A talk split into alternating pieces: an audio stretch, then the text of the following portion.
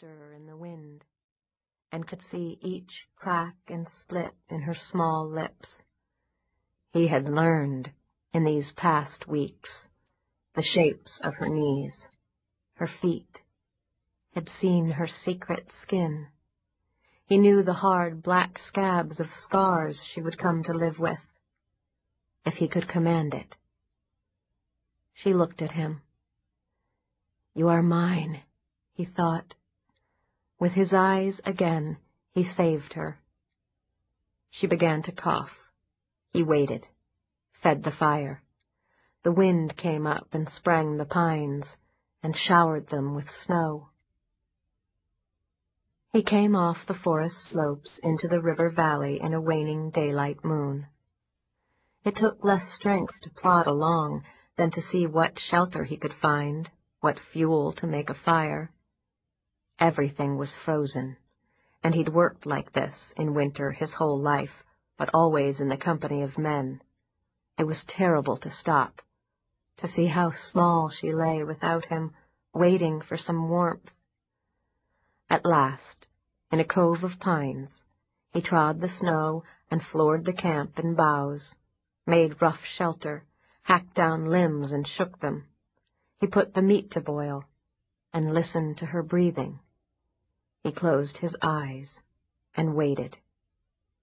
One morning after he had made the graves, he'd stood and watched the wind blow down the snow, watched it spill off the laden pines, drift glittering through the blue, each joint and twig of aspen lined in snow, a fairy open work of black and white. It hardly seemed the world should be so beautiful. He'd walked out past the barn and seen, on all the stumps and posts and rails, a dazzling crest. A herd of elk was feeding off his snowy hay, yarded up, content as horses. He'd shot a cow, cut the meat to carry. He woke to the stink of his blanket burning. She was curled against him, her hand inside his coat. Until these recent weeks, it was always Lisa she'd clung to. He'd never known this kind of flattery, or what it was to be a source of comfort. Now he heard the rattle in her lungs, like glue. He'd come to think he could refuse to sleep, that a man could stay awake. When Liz Pat went, he'd been sleeping. Liz Pat. Elizabeth her lanky legs, sly eyes, the cheekbones like her mother's. She'd raged at the last for scissors, as though she might still cut some figure out of paper. She was ten. He'd had the fever himself by then, and was tired. Go to sleep, he'd said, and left her, not believing any child of his could die so easily. He remembered the dry grief cracking out. He'd stood in the doorway's glare, panic-stripped and heaving. The ground was hard. He'd had no strength to bury her. He kept her for two days inside, then hauled her onto the ridgepole for fear of wolves. He came to fear his own sleep after that as well, for the losing of his other two. He stayed awake. He talked to them, tried to cool their faces, keep the chill away. The fire he would keep alive. Five days of fever turned to chill, engorgement of the flesh, suppuration.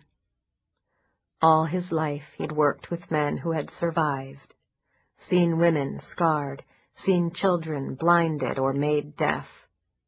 But now they own that horror, variola agony, exact and inevasible, every surface real, remembered, the eyes, the tongue, the palms that closed around the cup, the soles on which he walked. His lungs shot through as though he had breathed lye, and no one in a hundred miles to know it. Tota, June would call as he was dozing.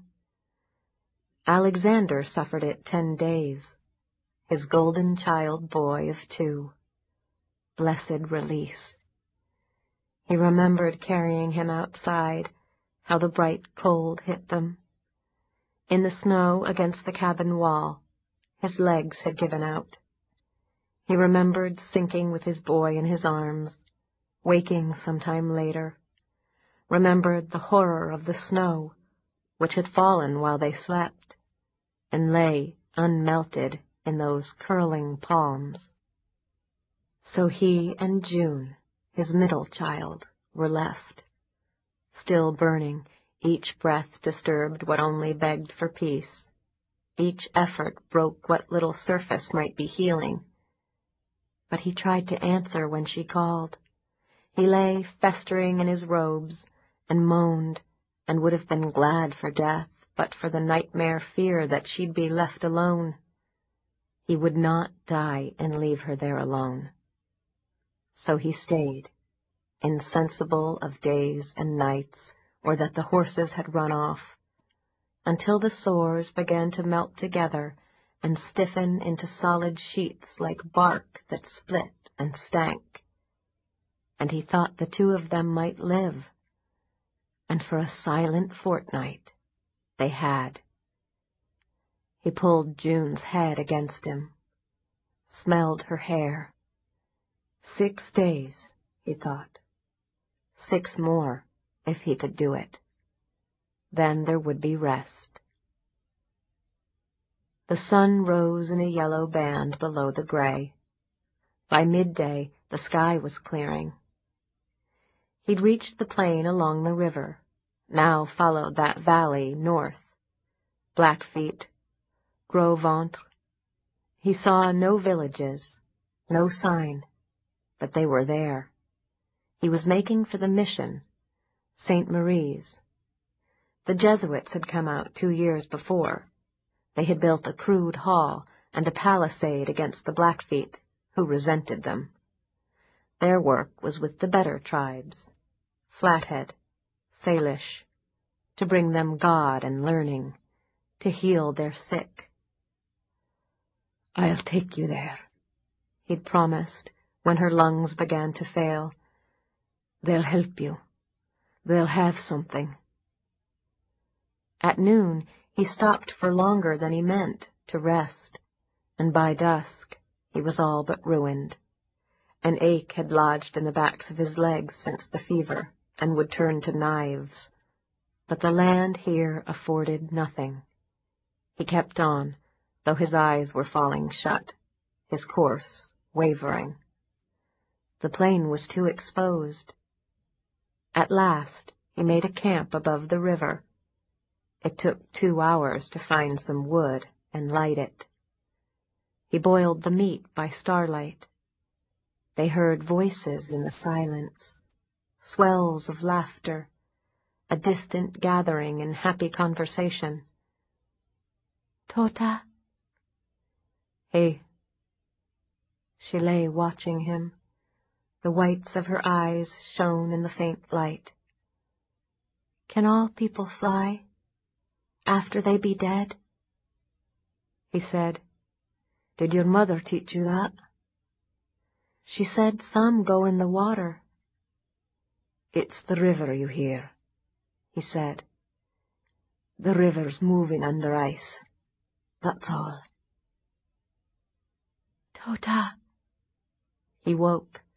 The sky was filled with stars. Tota, I'm cold. Tota. She fevered, spooned against him, almost touching the last coals. He reached for the wood behind him, put a few small pieces on. Tota, when will Sally come back? He closed his eyes, saw their horses homing through the snow against the dark. He dreamed them flying, spinning through the heavy drifts, the spray of ice, steam roiling from their nostrils, the branches in their wake freed and springing. I don't know, he said. I'll go out after thaw and find her. None of them had asked about their mother.